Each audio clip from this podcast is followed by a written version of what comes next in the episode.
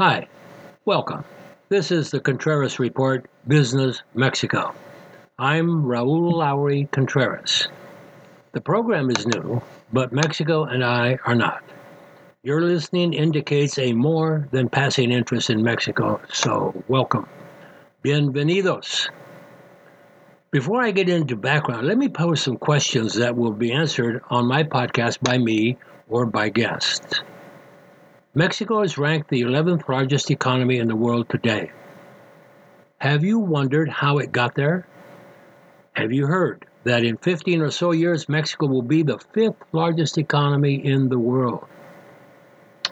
How many dollars worth of goods and services cross the Mexican US border in both directions every minute of the day? A million dollars a minute. That's $16,666 a second every second of the day, every day of the year. How many people legally cross the border every single day? What country has replaced China as our number one trading partner? Does Mexico actually have more trade agreements with other countries than the United States? Have you wondered why so many millions of Mexicans have left Mexico for the United States? Which leads us to this question Are there any Mexicans left in Mexico? Can you buy property in Mexico? Yes, you can. There are some limitations, but yes, you can buy property and own it fee simple just as you can in California or the United States. Besides me, are there any other Americans living in Mexico and in Baja California? Okay, those questions and many others will be answered on this program. We will have guests from time to time to give us the benefit of their expertise. So you will be better informed about business in Mexico by listening to the Contreras Report. Let's talk background. I'm Raoul Lowery Contreras. I was born in Mexico, born an American citizen. How? Simple. My mother was an American citizen. She was born in San Diego, California. I'm also a Mexican citizen per the Mexican Constitution because I was born in Mexico. I am a citizen of both countries. I presently live in Mexico. And over the past 50 or 60, almost 60 years, I've worked and done business in Mexico. California schools taught me to read, write, and think in English. California's San Diego State University educated me in history, economics, and political science. But my many years in Mexico as an adult in business has taught me that business in Mexico is different than in the US or anywhere for that matter. Business in Mexico provided me with an education that is so unique. It is unique even to the million Americans who live in Mexico today. 700,000 Americans, by the way, live in Mexico City, where I was born. If they have children while living there, their children will be dual citizens like I am. The American consulate in Tijuana, Mexico, is reportedly the largest American consulate in the world. It states officially there are a quarter million Americans living in the state of Baja California. I am one of them. Why Baja California? Baja California is the longest peninsula in the world. It has 1,500 miles of oceanfront and beaches. Why live in Baja California? If you like the ocean, it's the best place there is. Let's ask a very basic question. Think about this. One must ask if you're interested in doing business in Mexico, are Mexicans free enterprisers like most Americans are? Yes, but it's complicated. But you have to know if you're interested in Mexico's, Mexico's business. Drive on any commercial street in Tijuana, Guadalajara, or Mexico City and small independent businesses side by side, block after block, are almost countless. You don't have enough hands and toes to count them on any given block. As for banks and finance, private banks sprouted like weeds after a rain when the Mexican government opened the Mexican only banking system to foreigners. Foreign owned banks are everywhere now American Citi Banamex, Spanish Santander, English banks, French banks, HSBC, etc. As conveniently as if I were in California, I go to a Mexican bank, its ATM, 24 7, to use my American Bank debit card to draw out cash or to use it to pay bills in Mexican pesos or to shop for groceries. Note, my debit card is from an American bank. Like dollars and pesos, goods, services, and people crossing the border, one can hardly distinguish the U.S. and Mexico's thinking of each other as anything but neighbors and partners. A glance of a couple miles on either side of the border in California or Texas shows that there is a giant industrial park on both sides of the border where Mexican factories produce or assemble machines, medical devices, televisions, and myriad products for the markets of America, Canada, Europe, and even China. They are matched on the American side by what are called twin plants that work with their Mexican twins to produce billions of dollars worth of something to sell world, worldwide. Every 15 seconds, the U.S. Customs and Border Protection Gate is open at San Diego's commercial gate from Mexico. An 18 wheel truck crosses into the United States, bringing Mexican made widgets to the U.S. Each truck crossing into the U.S. is matched by an American truck entering Mexico at the Mexican Customs Gate with products or parts destined for and to American or Mexican factories and customers.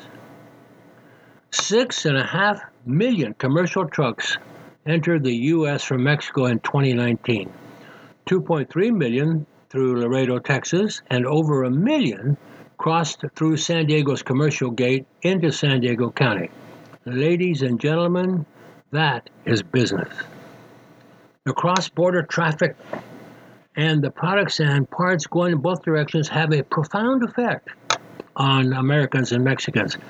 Because of the leveling effect of massive trade, few Mexicans believe or reflect a belief famously expressed by in 1900 by the 30 year long dictator of Mexico, Porfirio Diaz, who said, Poor Mexico, so far from God and so near the United States. Let me repeat most Americans are free enterprisers.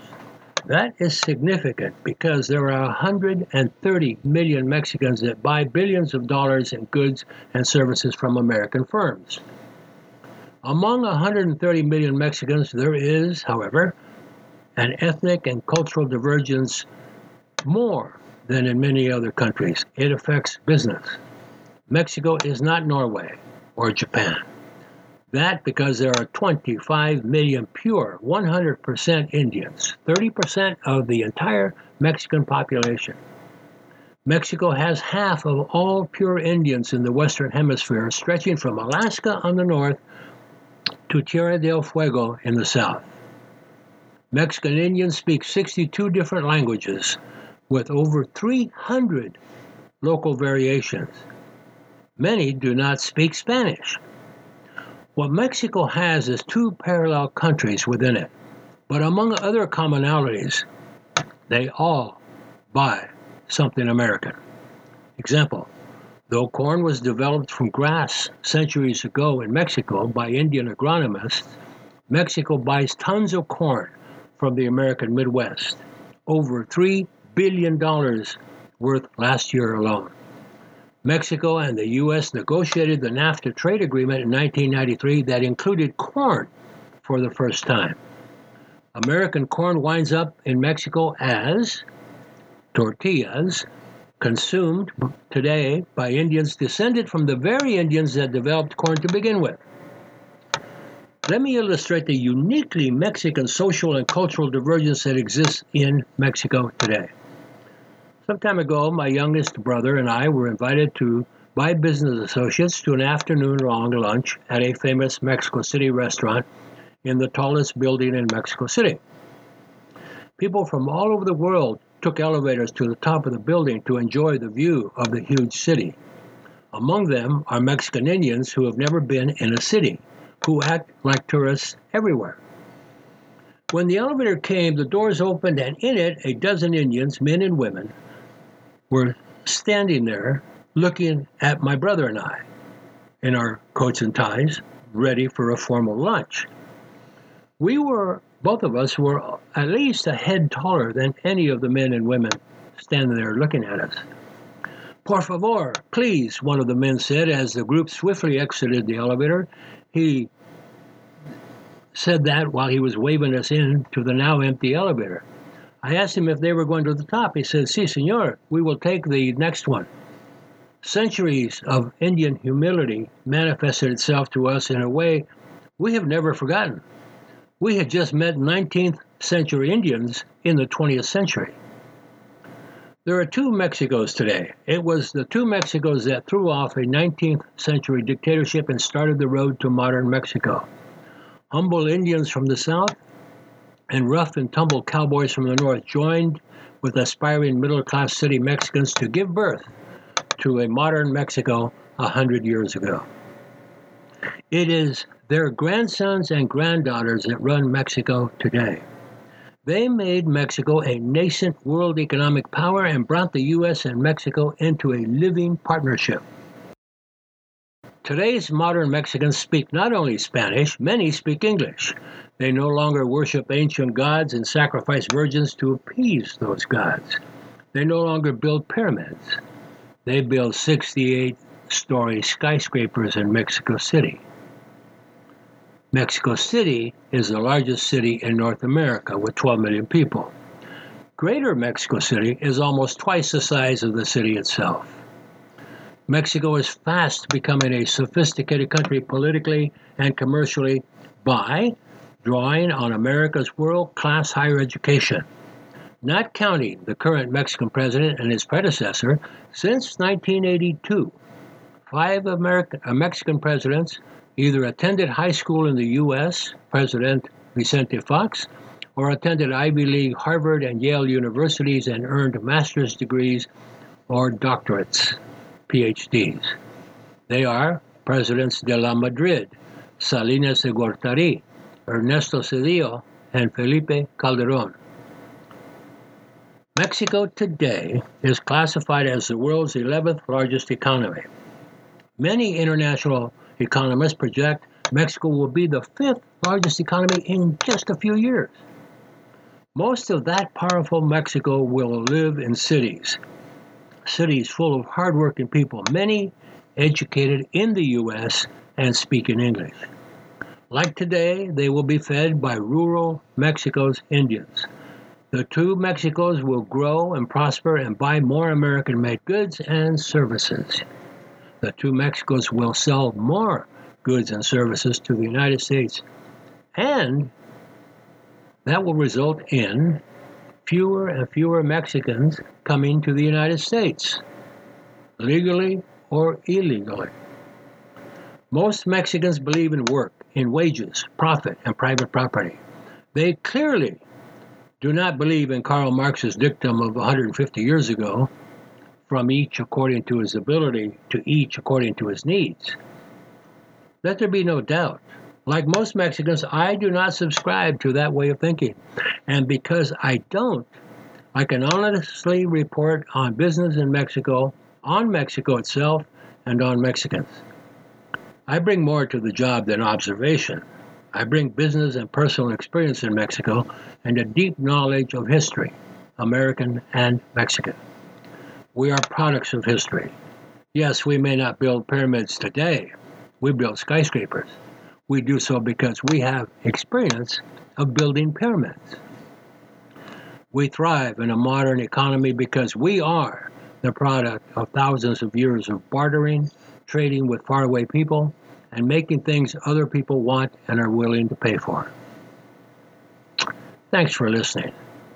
Until next time, think about business in Mexico and what you need to know about it and Mexicans, or should know before you reach out. Let's see if I can answer your questions before you ask them. This is the Contreras Report, Business Mexico. I am Raoul Lowery Contreras.